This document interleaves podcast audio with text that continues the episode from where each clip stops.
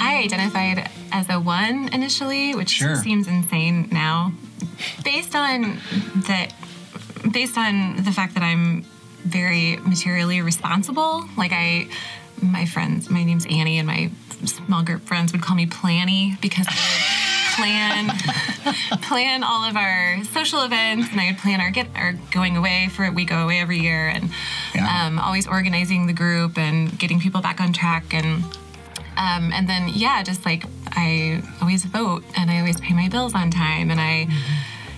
The minute I found out I was pregnant with my first son, I, my husband and I got a will drawn up and all these things. And um, so I was identifying with the behavior of a one, of, but my motivation for doing it was not that it was the right thing to do. It was that I was creating security.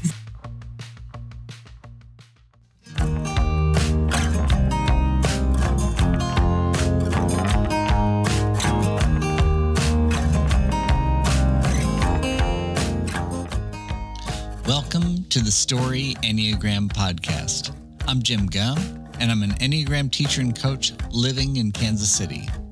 Today, we're going to consider what Annie, whom you heard in the opening, said about her confusion about what her type was, and the clarity she gained by understanding her internal motivation.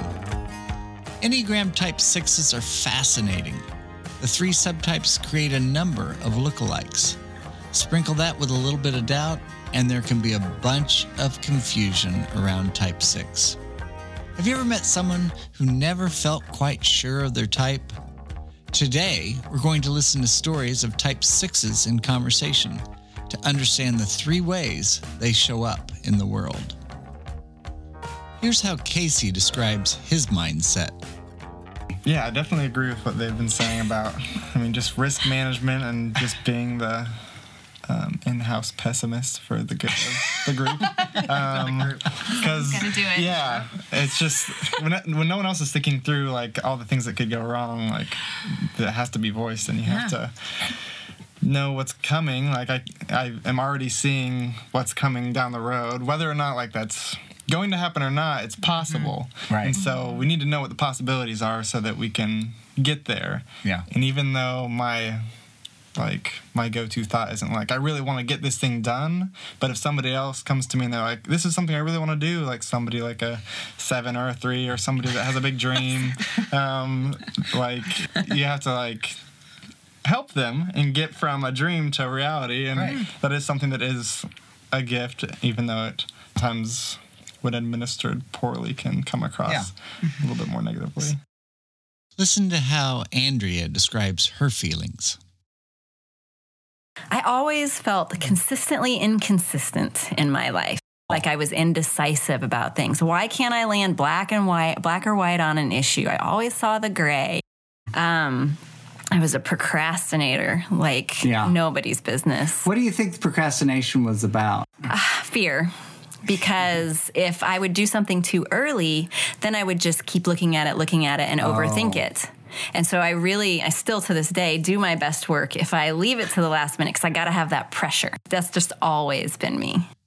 Both Casey and Andrea identify their ability to see down the road and anticipate obstacles. They aren't overly optimistic.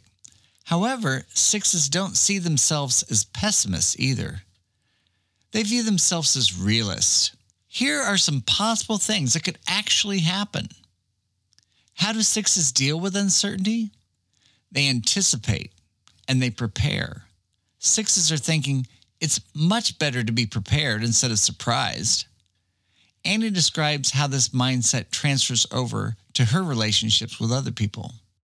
But I think too, like, and this is kind of a a joke about sixes that they they think they have this like impeccable like BS detector. I don't want to curse. Yeah. And but the thing is, it's funny because you do, but you also don't. You know, so it is a strength in a way that you're constantly like kind of scanning people. Mm-hmm. I feel like I have a pretty good ability to read mm-hmm. people, to read their energy, to understand Yeah. like I don't know, kind of see between read between the lines and and I can, I mean, I feel like I can, I can detect really subtle shifts in people. And I think that's a, that's a big strength um, because it can also, I can also do that for myself in a lot of ways too. Yeah. But on the flip side is thinking you can do that and that you know what's going on. They loathe, uh, you know, inauthenticity and mm-hmm. flattery of mm-hmm. all kinds. I mean, that nothing sends me like ee, more than a compliment, honestly. Like, that's the thing that I'm like, what do you want?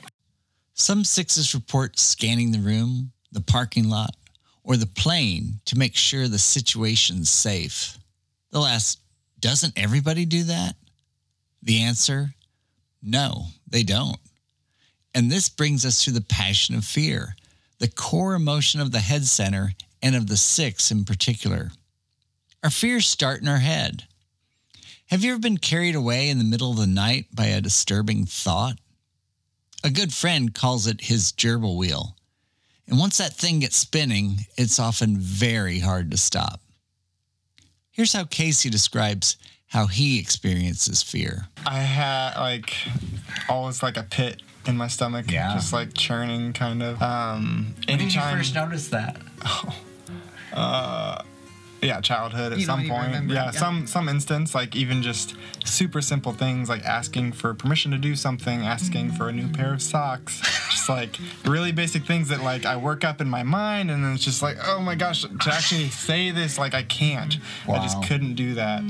And same thing like with things at work this week. Like I'm so nervous to like confront this or to do this project or to do this that like it hurts and I'm nervous the whole day. And I physically just feel like, oh my gosh. And um my heart's racing and like it's kind of disorienting and it makes me incapable of thinking straight and like hearing people and understanding things. I'm just like in another kind of realm a little bit Yeah. um, yeah, and that can come and go in waves. Sometimes it's not that bad, but when I'm not on top of it, it definitely is very powerful.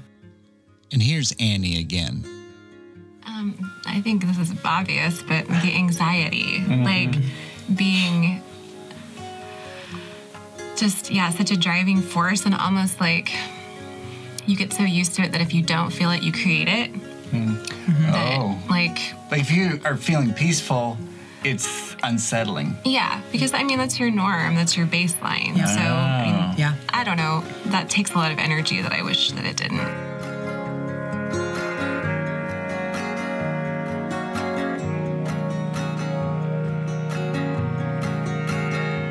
Casey said that the anxiety was so overwhelming that he couldn't think clearly.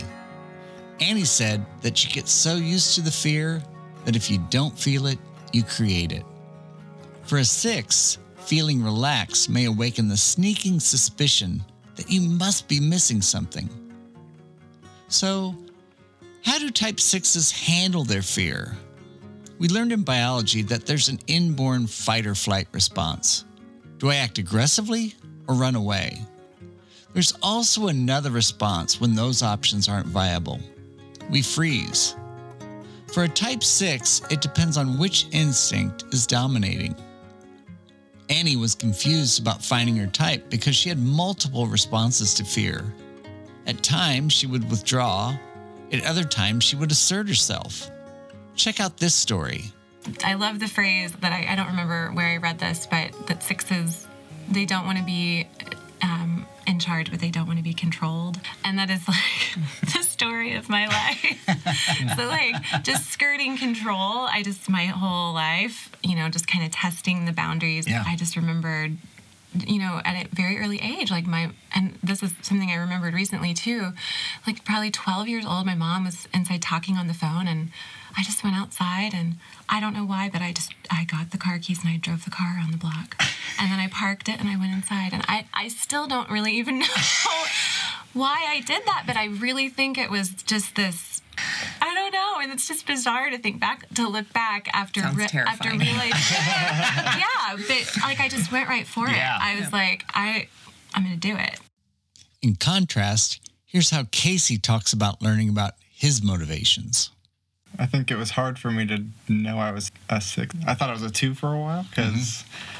Um, partially I think because I didn't want to be the one typing myself. It seemed easier for like other people to tell me what I was. But by doing that, I other people were telling me kind of the the visible parts of myself, and so a lot of that might have looked like a two, like being helpful or looking out for other people or being sensitive to people's needs or things like that. But it wasn't until I got in touch with, I guess, the motivation for a six, which would be more about just security and Yeah. why, why am I so attentive to other people? Why am I trying to help people and like meet their needs and things? Is it because is- like what is the actual reason there? What's going on behind the scenes? And realizing that it's so that I can feel secure. So the more relationships I have or more people that see me as somebody that is a friend or Yeah. somebody that they're close to, then then that's better for me. As bad as that sounds sometimes, I think that was kind of the breaking point for me, just realizing the difference between what was going on outside of myself versus inside of myself. Yeah. This is what can be confusing about type sixes. The fear may be running the show on the inside, but what you see on the outside doesn't really match. 12 year old Annie did something rash by taking the car out for a spin. It's more of a fight response. The safety's found in action. The counterphobic six is a lookalike of the eight. On the other hand, Casey thought he was a two because of being so attentive to others. That's more of a flight response. The strategy for safety is warm relationships. There's an army of protection. Annie shared in the opening another aspect of how she shows up that's more one ish by being very responsible. Because of these strategies, type sixes are like three different types one that looks like an eight, one that looks like a two, and another that looks like a one. Type six's behavior can be a mix and are confusing until they see that they're all three manifestations of fear. We all experience fear. Ultimately, the six realizes that the fear, while keeping them safe, is limiting. They may be afraid to risk or trust or venture out into the unknown. Here's Annie again. yeah, I have to regularly check my reality against like my experience against my mm-hmm. my thought life, especially in relationships, I think. Like if somebody does something that I'm kind of like, "Oh, what was that about?" you know, and then I'll quickly go to like this possibility, like Yeah. these possibilities of like mm-hmm. oh, you know, maybe they're not safe after all and maybe, you know, maybe I should distance myself, you know, is usually the thing. So I have to stop and kind of back mm-hmm. up from there and say, okay, what do I really know about this person? And like, usually Yeah. it doesn't al- align at all with this paranoid, um, fearful line of thinking. Sixes can deal with projection. Imagine that you have a movie projector in your head playing out worst case scenarios all day long. Here's how it shows up in Casey's life not so much with people, but with plans. My wife comes to me with great ideas and all the time just dreaming of all these plans we could do. And before I even think about it, I say Yeah. something negative and I say mm-hmm. something that shuts her down and then Yeah. that's a bummer. It's not even like I'm wanting to think through it with her or I'm not I'm wanting to plan it. It's just like this like that doesn't work. No, like that's not realistic at all. And so it's just a gut reaction that mm. is not fun to be around. Mm. Casey realizes that it's a bummer to have this perspective, to consider what won't work before even exploring the possibilities of how it could work. I don't think the fear ever really goes away, but with awareness, you can start to work with it. Listen to how Annie describes her world opening up. It's a good way for me to sort of I don't know, it's just helped me develop a lot of awareness about what I'm doing and why I'm doing it. And if I find myself mm. going down a, a certain path of thinking, it's kind of like, oh, I'm doing that. Yeah. I'm doing that thing I do. And that's possible, yes, but there are also all these other possibilities mm. too. Yeah. And sort of recentering around that, mm. um, it helps me to, I mean, the awareness and the validation, I think, for mm-hmm. me, Yeah. it's just, I, because I was so unconscious of my fear and like, I don't know.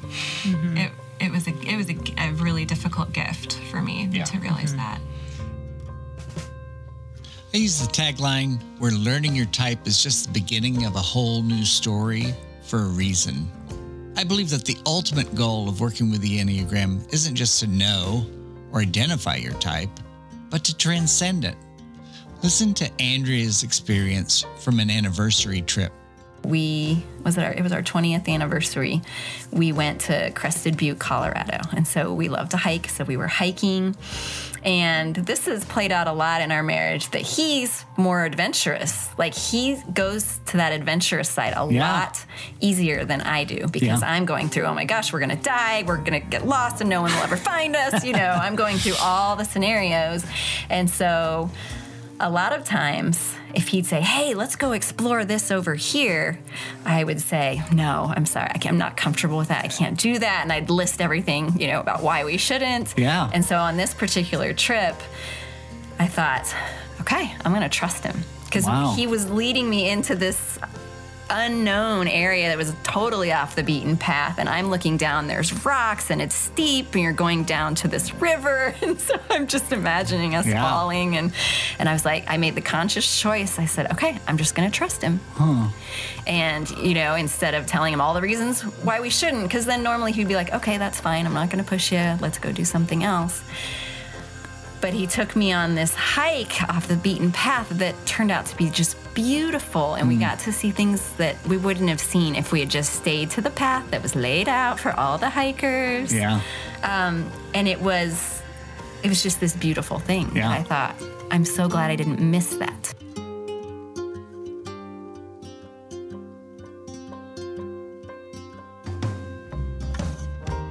I'm so glad I didn't miss that. I have a question for you. Imagine two people. The first dives in headfirst and acts without a second thought. The second knows what dangers may lie ahead, is aware of the risk, but goes ahead and acts anyway.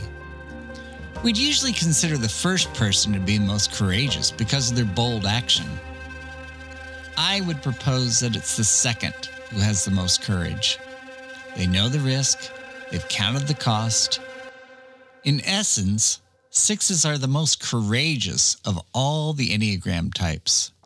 They know what to fear, and yet they still act.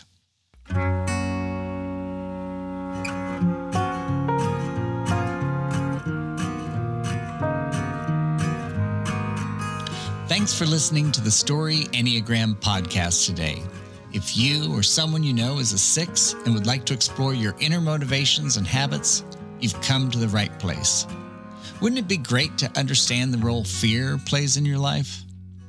Visit my website at storyenneagram.com.